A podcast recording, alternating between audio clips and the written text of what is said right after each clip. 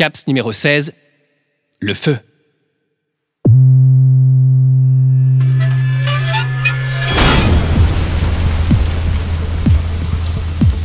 Je suis le feu de mes sentiments. Je me crame en souhaitant te brûler. Je te brûle en me frappant le crâne. Non, je ne m'éteindrai pas avant d'avoir assouvi cette colère explosive. Bouddhique qui attise l'irascible péché dont tu m'as lâchement fait don.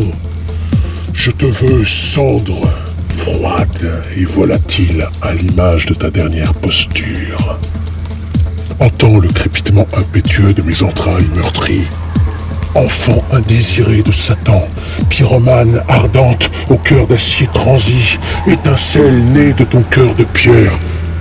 Mon âme s'embrase contre toi. Je te vois, chimère. Je te vois.